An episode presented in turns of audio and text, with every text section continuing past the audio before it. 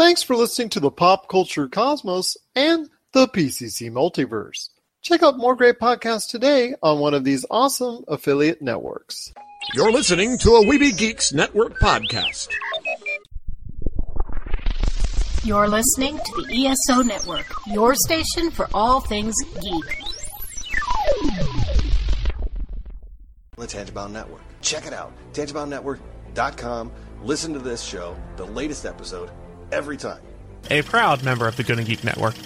The opinions expressed are those of each individual. Check out all the other geeky podcasts over at GonnaGeekNetwork.com and get ready because geekiness begins in three, two, one. On this week's episode, it's part one of our fall TV preview. Is The Conjuring horror's best ever franchise? And what does it take in fantasy football to get a grown man to cry? All this and more as we once again delve into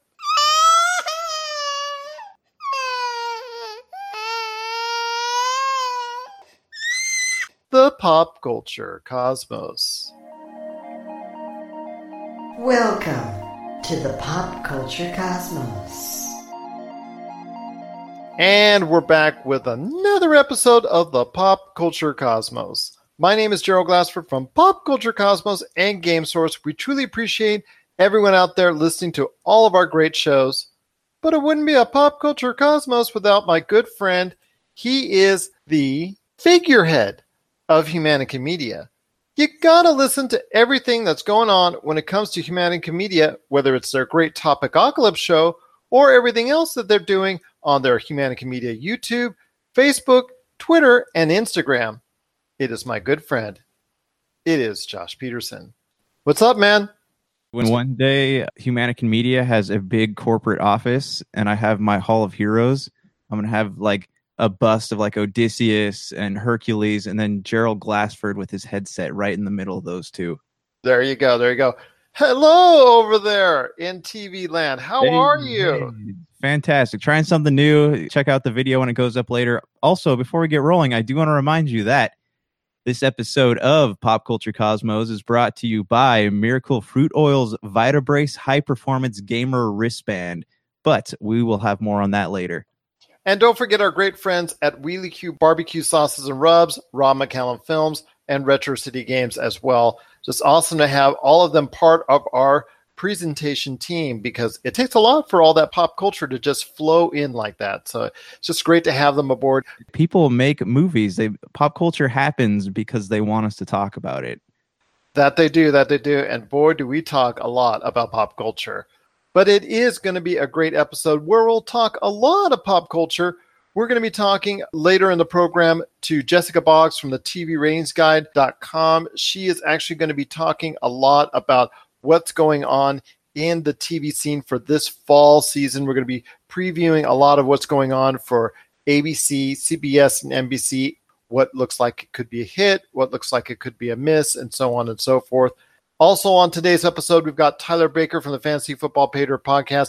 He and I are going to be talking about week one in the NFL. Great weekend for a lot of people out there. Not so great for one of us because we were actually playing against each other in our league this week right off the bat. One of us gets sent home crying, but I won't tell you who right now, but we'll let you know coming up a little bit later in the program as well. Plus, Josh and I are going to be talking a little bit about the Kingdom Hearts series, its impact within the culture of video games, and it's this big name in video games, but is it really deserving of it? We're going to break down that and a lot more on today's episode. But first, my friend, we're here to talk about the great start for the Nun, my friend. Did you get a chance to hear a lot about what people were saying about the Nun this weekend? I heard that it was scary. I heard that a lot of people, like even more so than Annabelle, a lot of people were were super creeped out by it.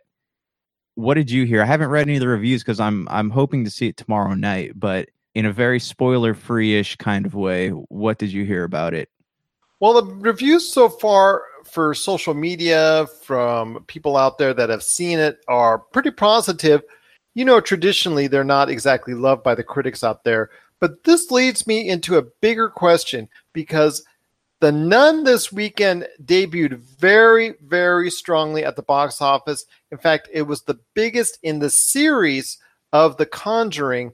at over 53 million domestically here in the box office and over 130 million dollars worldwide in its first weekend out. That's a huge huge opening for such a low budget film. In fact, it, it, was I think the production budget was I think somewhere in the neighborhood of 20 to 25 million. So that is a big win. And I think it leads to a larger question that I want to talk about on today's program with The Nun. You also have, like you said, Annabelle and Annabelle Creation and the two Conjuring films. This is now a full fledged franchise that's out there. This is now a movie series that has a lot of people talking about it and a lot of people actually really looking forward to it when a new iteration comes out. Obviously, there's a lot of interest in it now because it's bigger than ever before.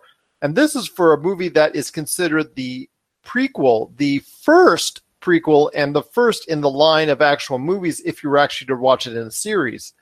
So I ask you, my friend, can we consider at this point in time the Conjuring series, meaning The Nun, Annabelle and Annabelle Creation and the two Conjuring movies, and going forward with any more in the Conjuring series, can we consider the Conjuring series horror's biggest movie franchise?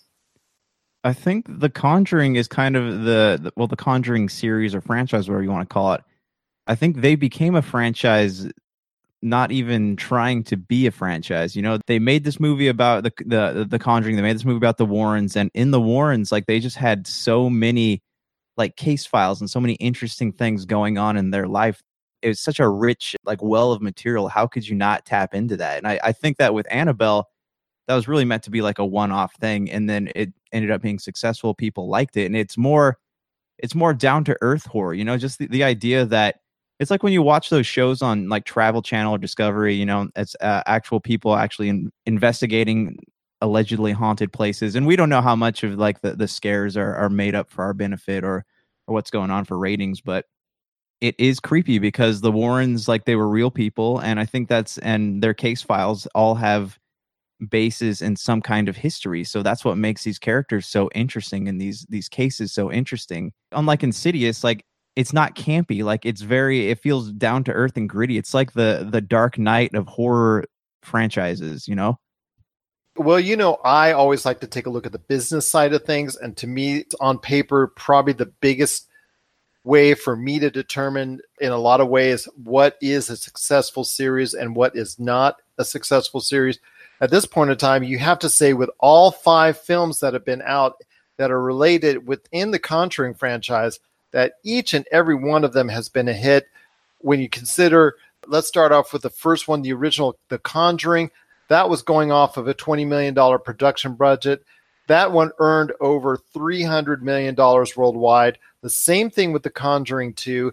That one was uh, a little bit more expensive at $40 million as far as production budget, but that one also garnered over 300 million. Then you have the original Annabelle, which was made for a paltry $6.5 million and that one earned over 250 million. The second one earned over 300 million and wasn't that much more expensive to make. Now the Nun at 20 to 25 million, that one has already garnered over 131 million, and that one looks like it's going to be, you know, right around that 300 million dollar mark as well when all is said and done. If you totaled them up, though, I'm just curious because I'm comparing it right now to what Paranormal Activity made, where the m- movies all eventually got worse as they went along. Well, right now you're looking at uh, over a billion dollars. Then in okay, so in it's already past criminal activity. Then yeah, it, it, has by a wide margin, yeah. and the Nun is looking like it's going to be another three hundred million dollar franchise for the series. And as you and I both know, this is the biggest opening ever in the series, and it just seems like it's getting started there's going to be obviously a, a, law of diminishing returns at some point in time for the series, but it doesn't look like it's going to come anytime soon because they've been very smart about how they went about the franchise and not just do a Conjuring 1, a Conjuring 2, a Conjuring 3, a Conjuring 4. They were able to throw in the Annabelles at the right point in time, and now the Nun, which is like a little bit different side of the Conjuring franchise, throw that in there. And my gosh, tell you what, they have done a brilliant job of not only keeping the cost down, but also manufacturing the most out of this movie franchise. Have you noticed too that there seems to be a renaissance going on for horror movies and practical effects? So you have a lot of stuff like on Netflix that it, it was very like I think horror movies kind of got a bad name from some of the B flicks on Netflix that are all like super computer animated.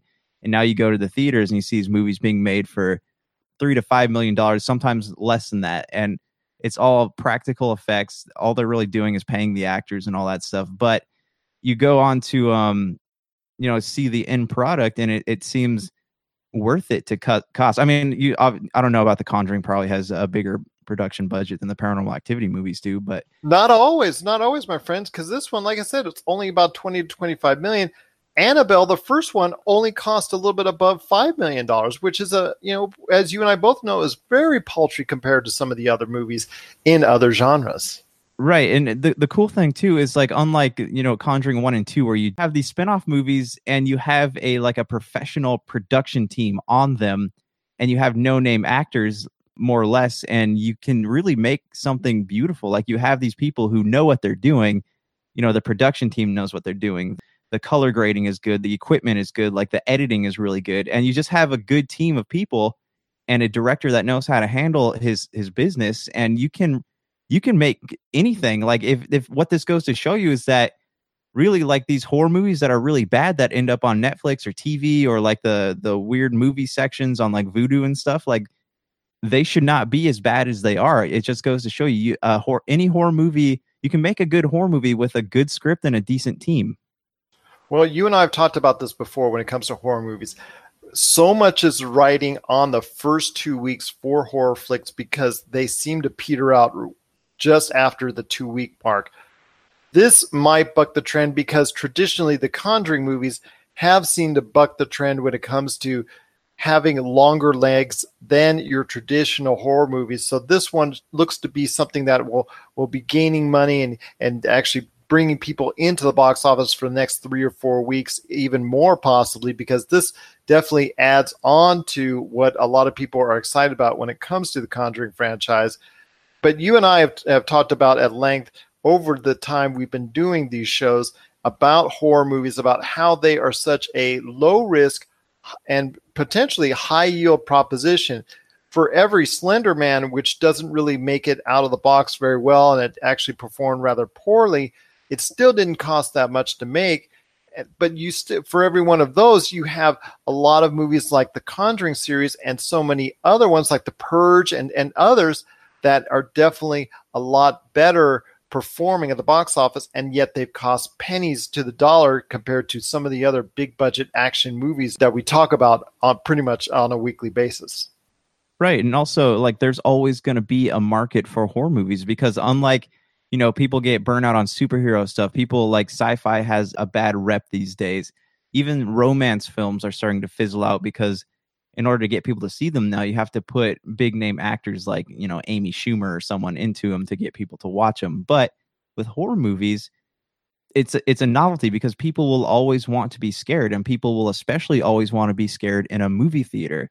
So uh, it, it it's not as long as a horror movie makes back its budget and you know enough to profit a little bit, I think there will always be a call for it. People will always want horror movies in some fashion now, this leads me into one of the big questions when it comes to the Conjuring franchise. And like I said, you are more in tune than I am when it comes to the horror franchises that are out there. But you and and also Jason Todd Feinberg of Hunniqueen both called it and called it right when you said that the Nun was going to be the biggest hit of the horror franchises because I don't know if Halloween's going to have this type of opening. I think it's going to have a very solid and actually very good opening, but asking for it to do $130 million worldwide in its first weekend is actually a lot to ask for of any horror movie, much less Halloween or anything else of that nature. So, this leads me into my next question. Now that we've established Conjuring is one of the biggest horror series ever, and in my opinion, it you have to consider it now as the biggest right now in Hollywood, if not all time. What are your thoughts as far as the prospects down the road for continuing the Conjuring series? How long do you think this good fortune will last? As long as they haven't tapped the um, the Warrens' library of resources dry, I think that it's going to keep going. Because what was that movie with Eric Bana? Remember he played the cop oh, two or three years ago. I want to say "Deliver Us from Evil." Vaguely. Okay, and it's weird because that guy actually has his own TV show now too on Travel Channel. But anyways, that was actually one of the Warrens case files. Ah, but it's not tied in there. No, but it makes me wonder like how many other horror movie how many other modern horror movies I'll have to do some research on this, but how many other modern horror movies are based on things that the Warrens were involved with?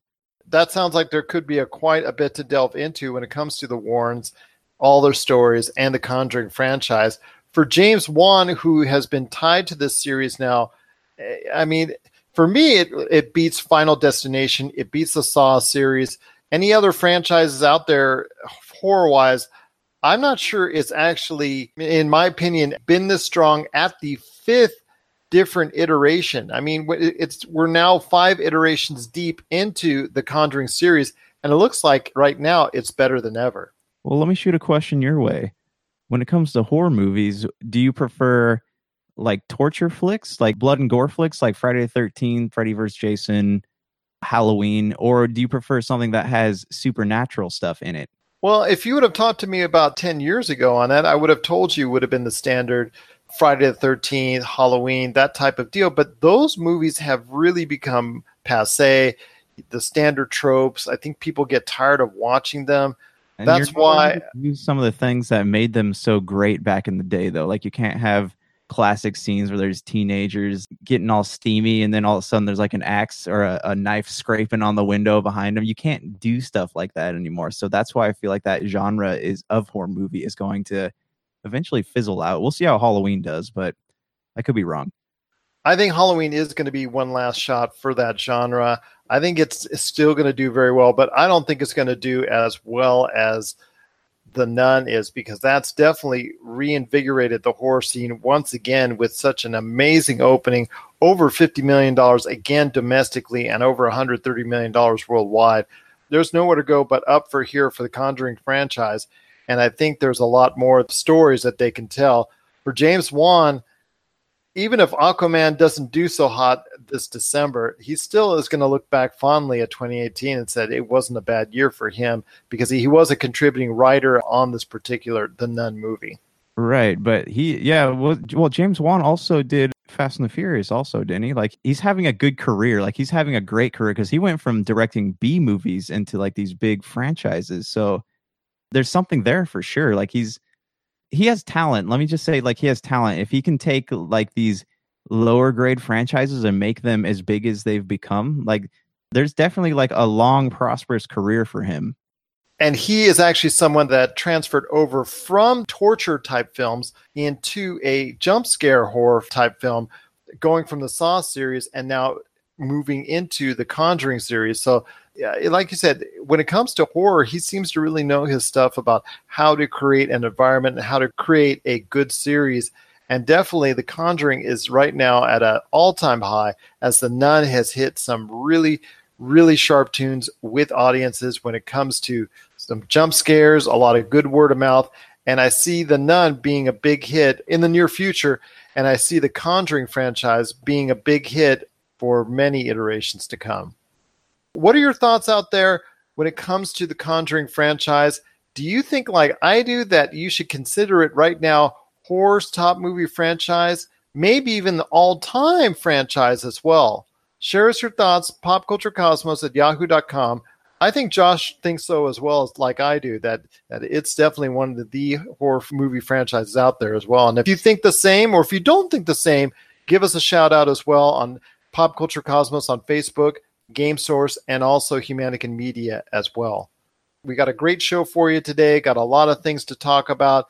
We've got Jessica Boggs from the TVRatingsGuide.com. She is coming up a little bit later in the program for a fall TV preview, part one, where we're going to discuss ABC, CBS, and NBC. And later on as well, we're going to be talking a lot about the Kingdom Hearts franchise is it a franchise that's gotten a little bit too much hype over the years? People have some fond memories, and is Kingdom Hearts 3, whenever it does finally come out, because it's supposed to come out in 2019, is that going to meet up to everybody's standards and everybody's expectations? We're going to discuss that. But first, we've got Tyler Baker from the Fantasy Football Pater podcast.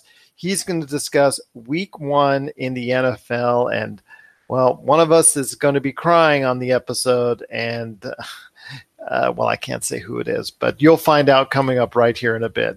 This is the Pop Culture Cosmos. Mm, nothing's better when grilling your favorite meal than adding some delicious Wheelie Q rubs, seasonings, and gluten free barbecue sauce. Made with the finest ingredients, Wheelie Q products pack a ton of flavor to your meals, whether it's ribs, chicken, steak, hamburgers, fries, or vegetables. To get your hands on some of these tasty Wheelie Q items, head on over to www.wheelieq.com and a portion of all profits made will go into finding a cure for spinal muscular atrophy. Pop Culture Cosmos listeners, act now and get 15% off your order just by entering the promo code POD1, that's P O D and the number 1 at checkout. For the tastiest food on the grill, nothing's better than Wheelie Q items today at wheelieq.com.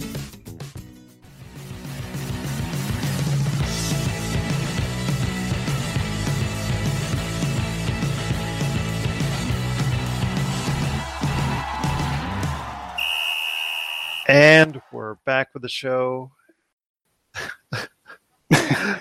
oh, come on. it's not that bad. I'm so sorry to everyone. You're hearing a grown man cry. this is Gerald Glassford, along with the guy that is beating me right now in week one in the fantasy football league we're in. oh, Gerald, I'm sorry, man. I'm sorry. When I said by 70, I meant me win by 70, not you. not you. That's what it's shaping up as. It is shaping up as that for our fantasy football guru. It is my good friend. Still, even though it's kind of hard right now, it's a bitter pill to swallow. My good friend, Mr. Tyler Baker. What's up, man? At least I'm winning my other league. Hey, man, at least football's back. Real football that we can watch and enjoy. It's back. It is indeed, and already the warning sirens and hmm. siren lights have gone off. People are panicking right and left. I know a lot of people already on the chat boards and message boards and social media out there are already trying to figure out who they can steal, who they can trade, or who they can Mhm. pick off the waiver wire. Your thoughts briefly on some of the things that are going on in week one of the NFL. We'll start off with some of the quarterback issues because that Mm. always seems to be at the forefront. Right now, are you buying or selling Patrick Mahomes right now after such a big day for Kansas City? Buying. I did look at the stat line, and I think you have to buy at this point. But let me check the game film out, and I'll let you know what I think a little bit later. But there was a reason why they got rid of Alex Smith, and that's because Andy Reid had a lot of confidence in Patrick Mahomes, and he showed why today. Because he struggled mightily during the not just necessarily the preseason, but in camp. He had a lot of issues connecting to its, to his targets, but very big day for him. Four touchdowns, great performance in a home away from home, which is the Los Angeles Chargers, which seems to be a home away from home for every visiting team at this point in time. But that's another story in and of itself. Are you buying or selling Ben Roethlisberger at this point? Because against the Cleveland Browns, who still can't win a game, which I still have a problem with when the NFL ties in 2018 or it's just something that they don't even do in soccer anymore. So yeah. really disappointing that they still do that. It's still like kissing your sister. But even though they managed to luckily get a tie out of it with the Browns, are you buying or selling Ben Roethlisberger? Well, the Browns haven't lost a game yet, and that's something we haven't been able to say going into week two for a long time. Ben Roethlisberger, you know, without Le'Veon Bell being there, there's one big story there. It's James Conner. He did a really good job proving that it doesn't have to take Le'Veon Bell to make that offense work. Now, there were some runs that Conner made that if Bell would have been in that situation, would have gotten a lot more. But James Conner did a really, really good job. And giving that Ben Roethlisberger now knows that he has a good running game, I would expect him to be Ben Roethlisberger because the game conditions today were terrible. There was a lot of rain. And that's a really difficult environment to pass in. But now that the Pittsburgh Steelers know that they have a good balanced offense, I think he could buy on Ben Roethlisberger. Third, buying or selling. And now, in fact, I, what I'll do is I'll save some for our Friday show and for everybody out there that's going to be listening this weekend. Buying or selling Cam Newton as a top prospect at this point in time. Hmm.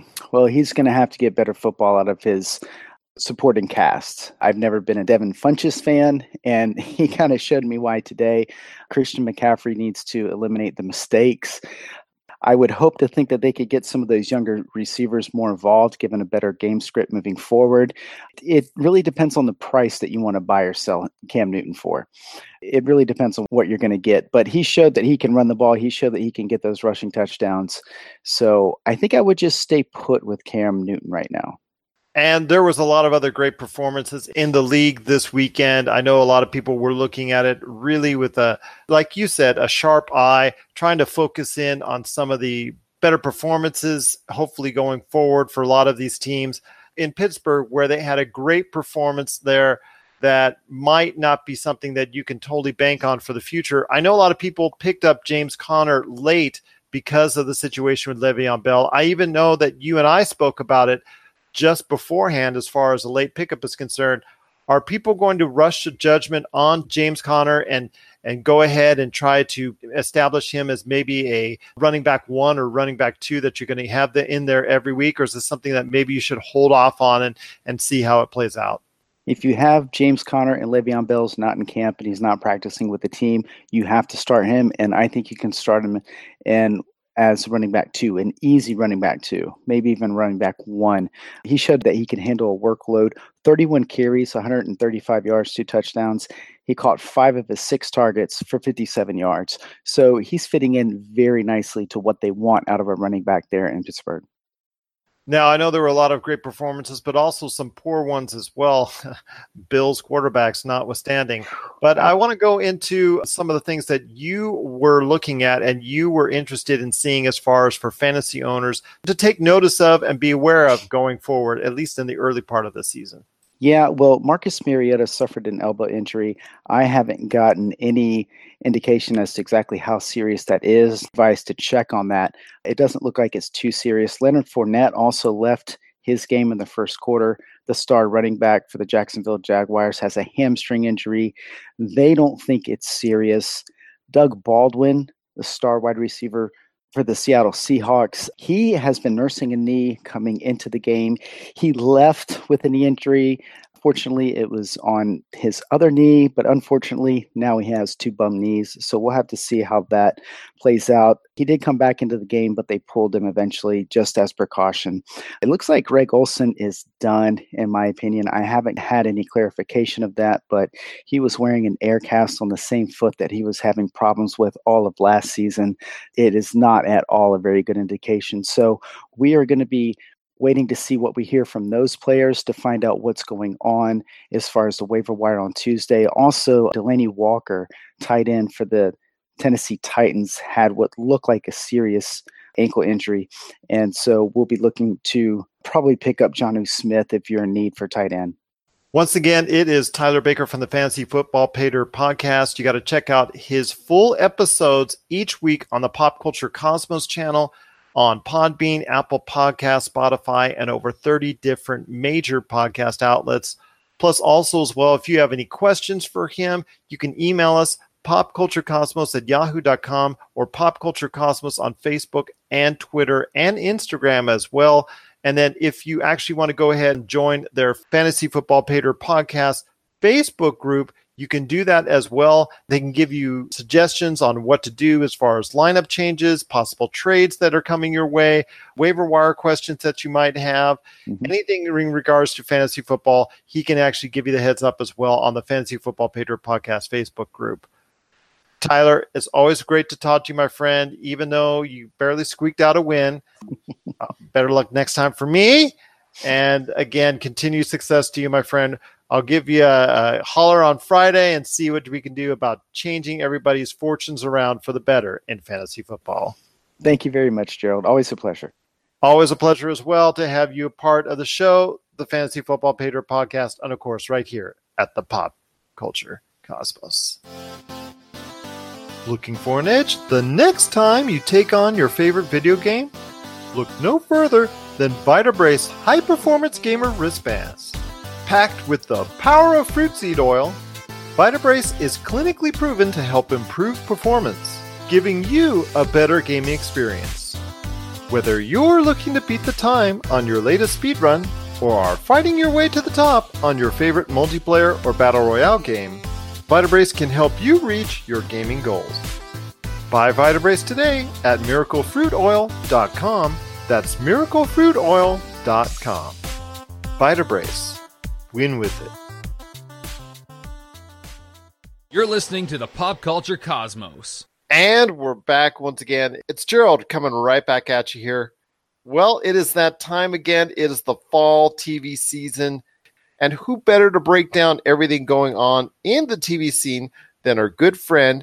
She is one of the amazing writers at TVRatingsGuide.com. You got to check out everything going on when it comes to the business and information and also reviews, stories, articles, and so much more on the TV rating scene that's available at TVRatingsGuide.com.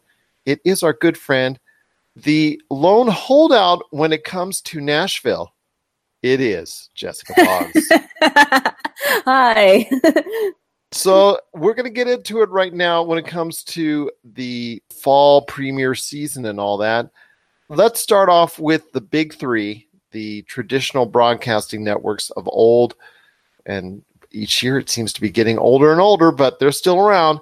We're going to start off first alphabetically with ABC.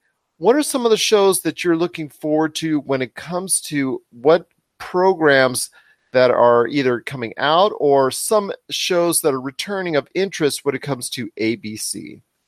I think the most exciting but yet controversial show that would be on ABC airs would be the Roseanne spinoff, The Connors.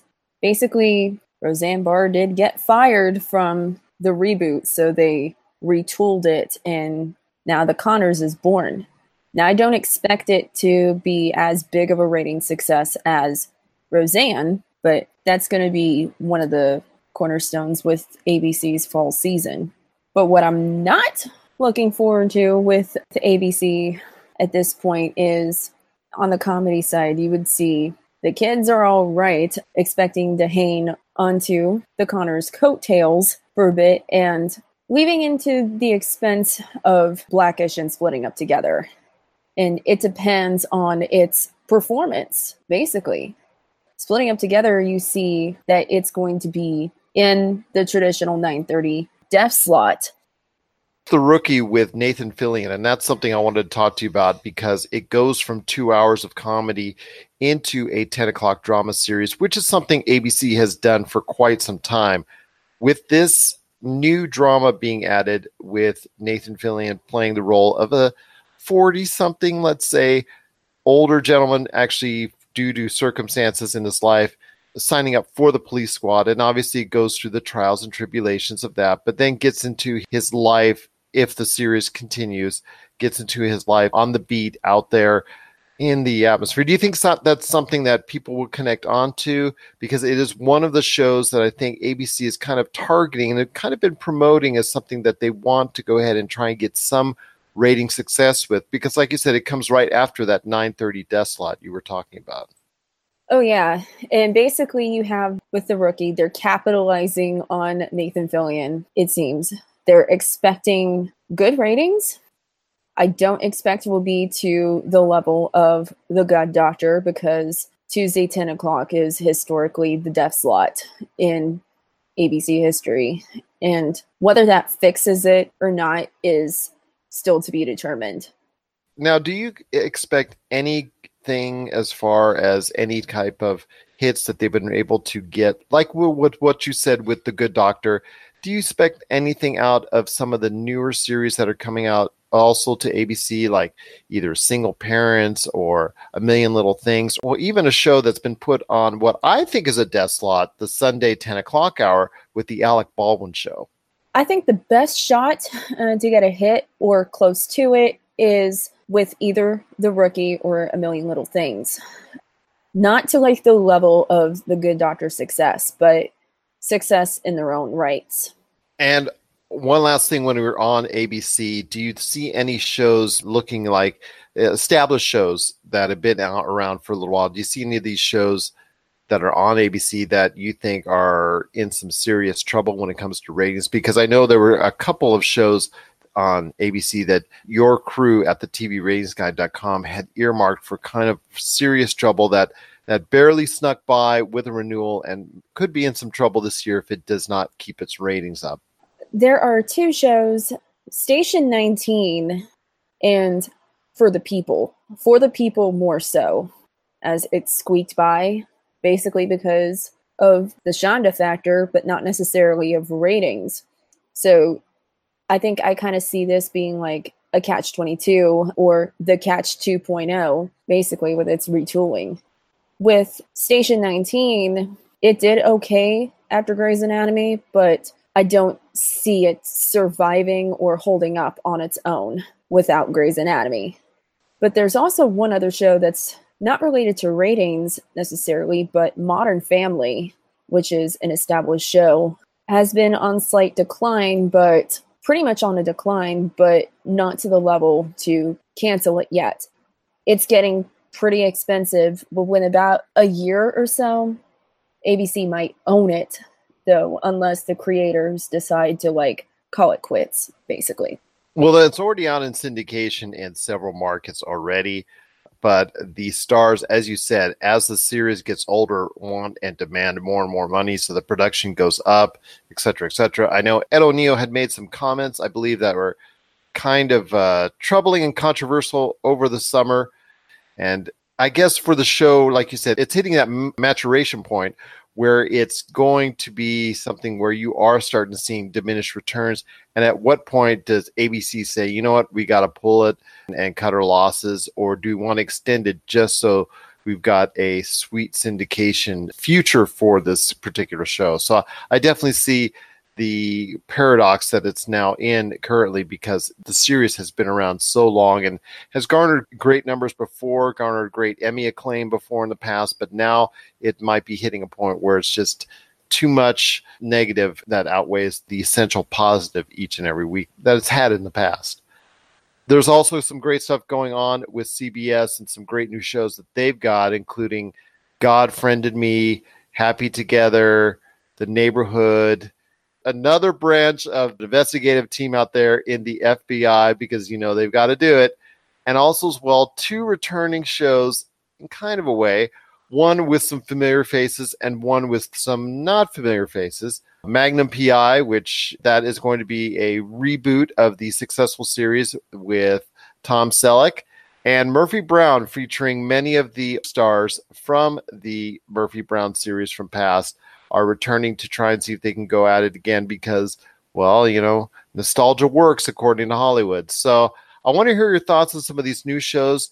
Which are you targeting for success? Which are not doing out so well? And CBS has been long established as one of the leaders in broadcast television for so long when it comes to ratings and things of that nature. What shows do you see that that could have some interest as far as for people out there to take a look at this fall season? I mean, outside of Magnum PI, which will do okay in its own right, I really do not see a clear success with any show, basically. Plus, there's also controversy with the now former CBS CEO because of sexual harassment allegations. And if they get a new CEO, CBS, there could be a new direction. So a lot of shows could be affected. And that not only includes CBS, but everything owned by Viacom, including stations such as, I believe, MTV, VH1, uh, you know, the list goes on and on. Les Moonves, yeah, Moonves, yeah. He's had a hand in a lot over the years when it comes to not only just CBS, but the adding of CBS All Access and, like I mentioned, so many other Viacom related channels that are out there. So, yes, that that definitely could change a lot if there's a new CEO in place. But None of those shows are are garnering a lot of fan interest out there. Not even something like, let's say, FBI, because they've relied so heavily in the past on with NCIS, NCIS at eh, New Orleans, NCIS, you know, the whole nine yards, and CSI and all that. As far as establishing TV shows based off of already well known properties that are out there in law enforcement. Correct. They're not getting any social media interest because typically CBS does garner an older crowd, but there's not as much buzz with the CBS shows this time around. How about some shows that are on the schedule at this point in time? I know Criminal Minds is something that has had a lot of trouble as of late.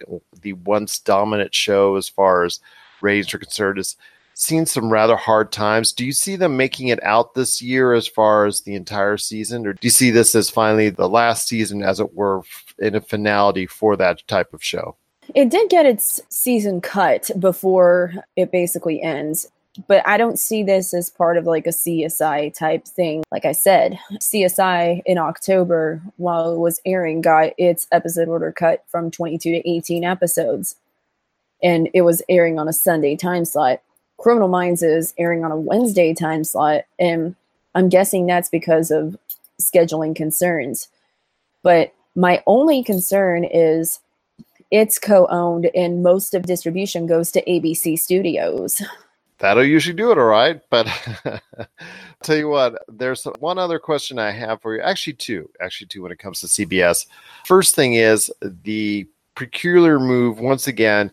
Them messing, I think, always with a good thing. I mean, there's some, been some shows that they've had established on certain days and times, but as so often is the case, they go ahead and move these successful shows to put them in other time slots that will not favor them. And one of them is Bull, which was in a Tuesday nine o'clock time slot and is now being moved to a Monday 10 p.m. That's going to be at the back end of three other brand new shows on Monday night.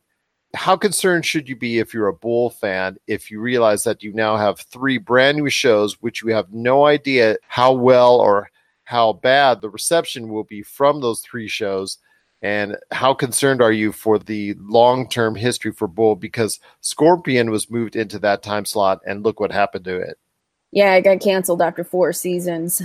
to be honest, I think Bull, if most of them perform really poorly, I would see like one more season out of Bull. It's going to be in its third season, which means it's going to probably be like an automatic fourth season for just to try to get syndication. However, if the shows do well, you would probably see many more seasons coming from Bull. But Bull has been a steady player pretty much. And I do see it becoming a bright spot in the 10 p.m. area. And one last question when it comes to CBS. Murphy Brown, like you said, you didn't have high hopes for any of the new shows coming to CBS this year, and that included Murphy Brown, which we touched on real briefly when it comes to nostalgia is concerned your thoughts on Murphy Brown in that Thursday, which you've always considered a Thursday 9:30 p.m. death slot. Do you think Murphy Brown can recapture any magic from its former past, or do you think it's something that maybe will just whittle away with time and be one of the early cancelees when it comes to CBS? I don't necessarily see it as an early cancellation, unlike the other two Monday night shows, the new shows that are on Monday nights. But with Murphy Brown, it skews older than the other two shows. And it's going to probably be a Harry's Law case where there's like more viewers than viewers in the demo, which is pretty concerning. And last we have right now, when it comes to the three major networks, is NBC. NBC always seems to be trying something new, and this year is no less different with the Village, The Titan Games, New Amsterdam, I Feel Bad. Hopefully, you won't feel bad watching it. Manifest, The In Between, The Enemy Within, Brooklyn Nine-Nine, coming from Fox to NBC on that one. And Abby's also another new show on the horizon. So you see that now coming up these shows for the network. Do you see anything that might become a hit? Let's start off with New Amsterdam. Is that something this hospital drama is that going to continue the line of, of successful hospital dramas, or will it go code black on you?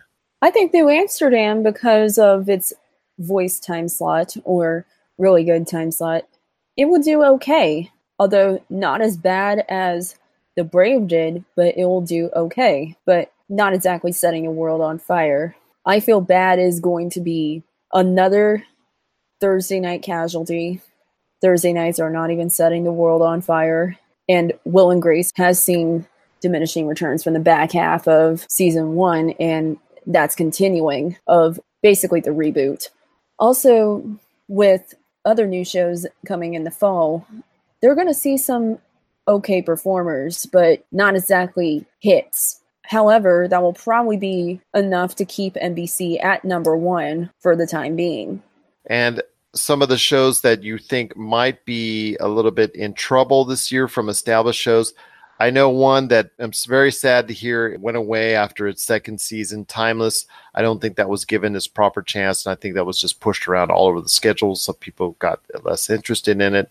That happens. It's it's part of the deal when it comes to TV culture. But are there some shows out there that you feel are maybe in trouble when it comes to NBC? Some shows that maybe some people might need to watch now, otherwise they could be in real peril when it comes to having a continued season and also a renewal by NBC? There are plenty of shows Good Girls, AP Bio, The Blacklist, and Blind Spot. Blind Spot because of its WB status. I think those four shows will be in trouble or on the bubble this year. Oh, those are some good thoughts right there. Because, yeah, I, I can definitely see that being an issue any last thoughts on NBC as far as maybe some some shows that the people need to look out for? Is is the end coming near to Law and Order SVU? They're still relying on it on the back end of many of their days. In fact, I'm looking at their schedule later this month, and they've got it planned for Law and Order SVU to to take up a good chunk of those late hours, nine, 10 o'clock hours at various points in time. I don't necessarily think it's the end SVU has about a few more seasons and it's a reliable player.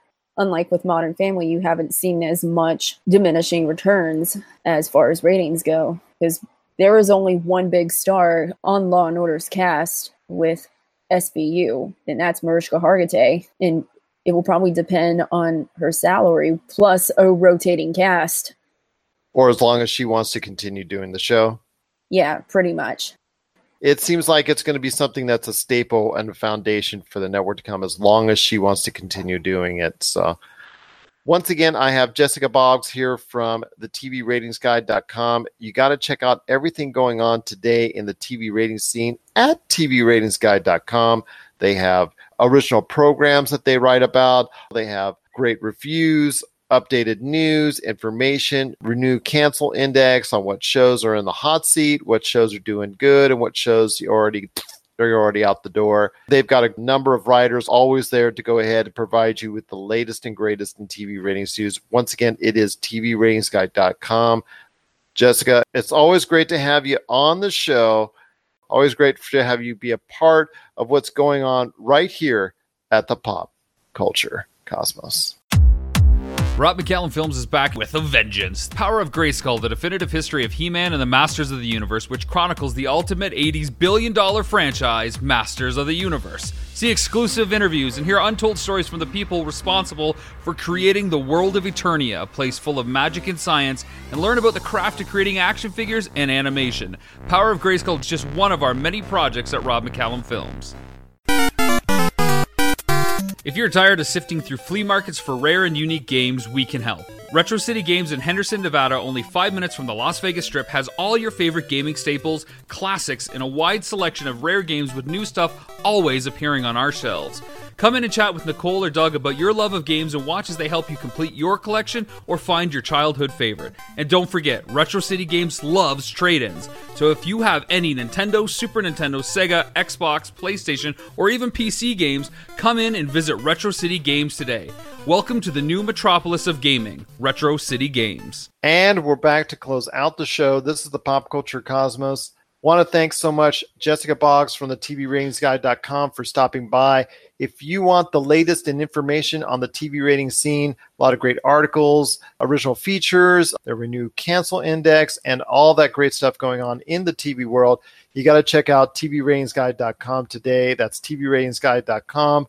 Also, as well, my good friend Tyler Baker from the Fantasy Football Pater podcast. Check out the full episode of him and I talking once again. Maybe even a little bit more crying going on. That episode in full will be airing this week on the Pop Culture Cosmos channel on Podbean, Spotify, Apple Podcasts, and over 30 different podcast outlets. My friend, you have got a great thing going on with Humanica Media and Topic Topicocalypse. So share it to us, man. What's going on with everything in your world when it comes to Humanica Media? So we recorded a couple episodes today. So tomorrow you'll be able to hear the first of them, which we are discussing our rage quit moments in video games. So it's a good one. Lots of insight, lots of hatred for memory cards, and when you share them with siblings. Yeah, stay tuned for that. That'll be up tomorrow. And also, we are on the Podcast Radio Network every Tuesday night. That's right, 7 p.m. Eastern, 4 p.m. Pacific on the Podcast Radio Network. It is Topic Apocalypse. I've got my 256 megabyte card for my PlayStation ready, man. Do you think that might actually work, or or do I need to go and get something else a little bit larger?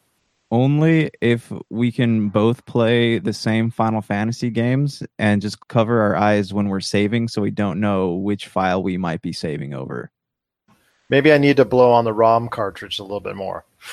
What about the dust? Make sure you leave it around your pets too, because sometimes if you're lucky, they'll pick them up and chew on them. That's true. That's true as well. That's again Topic Topicocalypse. Not only are they on the Podcast Radio Network, but you can catch it on Podbean Apple Podcasts, Spotify, and also many more outlets as well. Well, Josh, I know you wanted to talk a little bit about video games as we close out the show today. So I want to hear my, your thoughts, my friend, because you know there's a lot of expectation that's going to be going on when it comes to Kingdom Hearts 3 that's coming out in 2019, or it's scheduled to, because there's been so many delays when it comes to that game and there's been so much expectation when it comes to that game and most of it's based off of kingdom hearts 1 and 2 and uh, yes i'm i'm including the 1.5 and the 2.5 and the remixes and all that good stuff when it comes to kingdom hearts. Your thoughts on the kingdom hearts jrpg series? I know you've had just a recent encounter with it and you're just getting into the series and after a long tenure with the final fantasy series what are your thoughts now that you've been spending some time with the Kingdom Hearts series and your expectations for Kingdom Hearts 3? Right now, I don't have expectations. So, Tetsuya Nomura, he has been involved in a number of Square projects, but there's one thing you can always count on him to do, and that is take forever to develop a video game. You know, if we're looking at the last like numbered entry, 2005, and it's 2019, we're supposed to be getting Kingdom Hearts 3, or I thought it was supposed to be coming out October, but I guess they pushed it back again.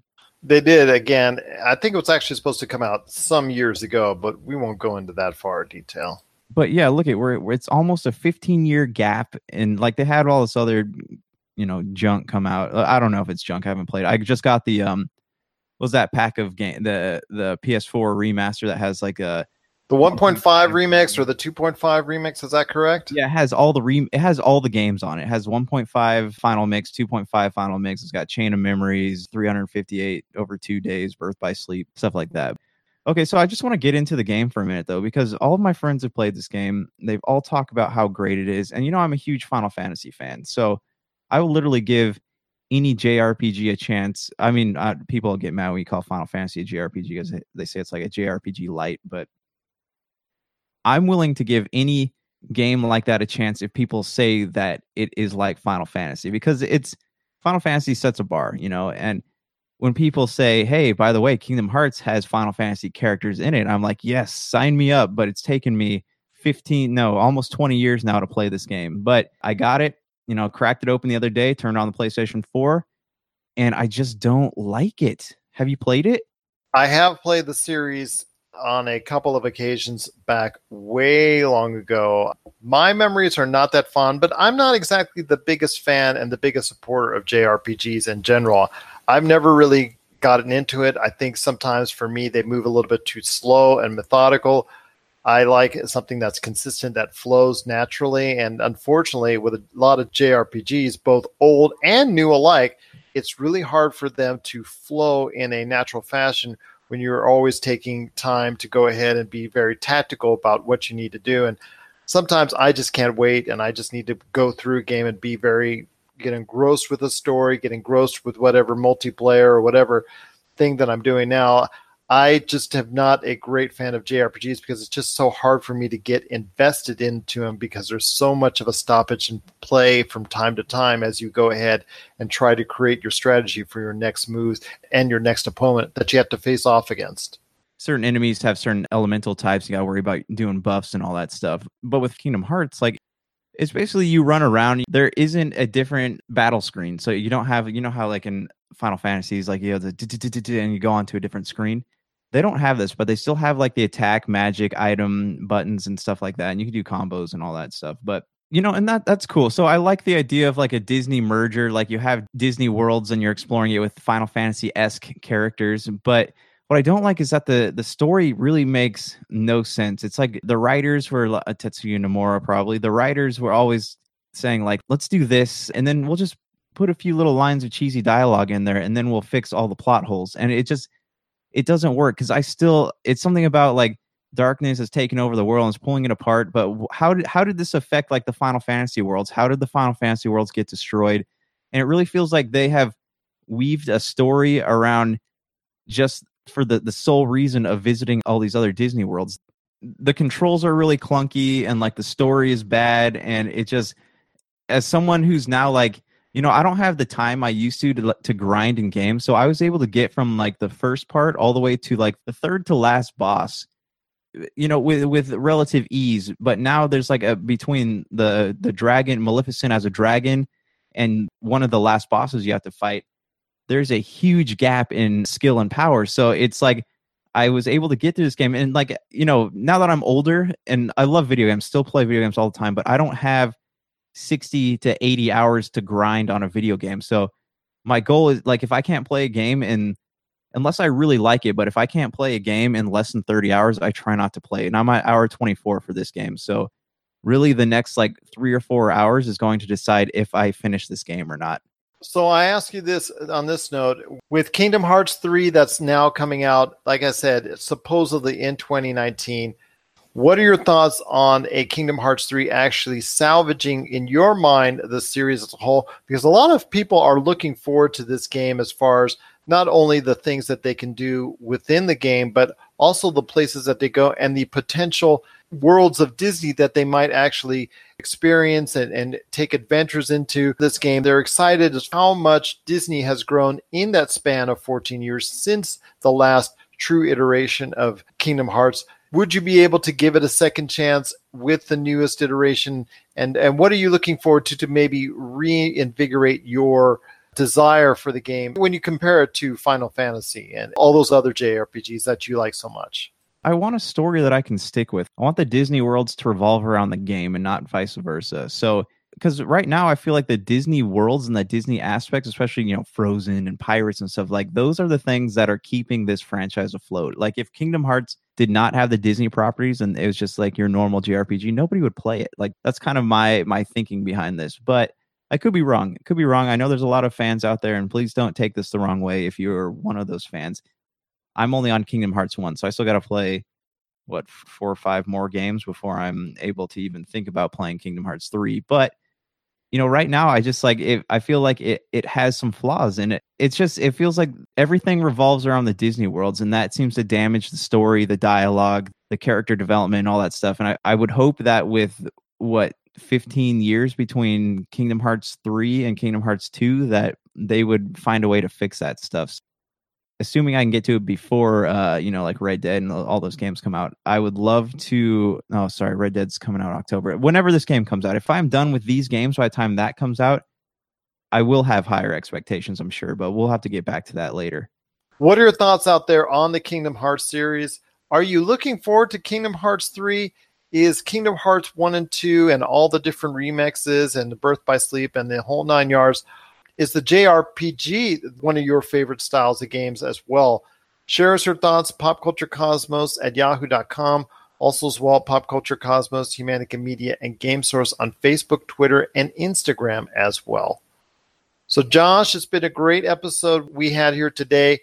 A lot to look forward to on Friday's episode. I know you and also TJ Johnson from Voice from the Underground are both going to be sharing your thoughts on the latest Spider Man video game, the exclusive for the PlayStation 4. Plus, also, don't forget, it's going to be part two of our TV fall preview. That is going to be coming up on Friday with Jessica Boggs from the TV TVRatingsGuide.com. We're going to focus in on Fox, CW, and a lot of what's going on in cable as well. Any last thoughts on the way out, my friend? No, that's it, man. I'm looking forward to talking about Spider Man on Friday. And uh, again, you know, there's a lot of things in the old uh, the old cooking pot right now. So Pop Culture Cosmos is is working on big things. We'll also be bringing you, as we always do, the latest news and trends in pop culture each and every Monday and Friday, and a whole lot of extra stuff going on if you just check out our Pop Culture Cosmos channel on all of our different podcast networks. So for Josh Peterson, this is Gerald Glassford. It's a beautiful day in paradise right here in the Pop Culture Cosmos. We thank you for listening. And here's hoping you have yourself a great day. Did you know the ESO Network has a brand new Patreon? That's right, we're asking for your help, and you could do it for as little as a dollar a month. Don't fret, all your favorite shows will still be available for free as always, but you can get exclusive podcasts and more not heard anywhere else but on our Patreon. To sign up for the ESO Network Patreon's easy. All you have to do is go to esopodcast.com and click on the link. With your support of the ESO network, it's you who will reap the rewards.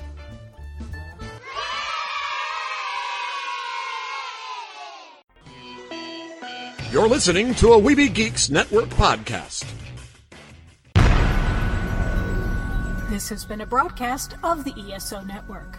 Be part of the crew and help support our shows by donating to our ESO Patreon or by shopping through Amazon.com or the TeePublic store, which can all be found at www.esonetwork.com. The ESO Network, your station for all things geek. Tangent Bound Network. Let your voice be heard. TangentBoundNetwork.com. Thanks so much for downloading the Pop Culture Cosmos and stay tuned as more great podcasts are on the way. Thanks again for listening to us here at the Pop Culture Cosmos.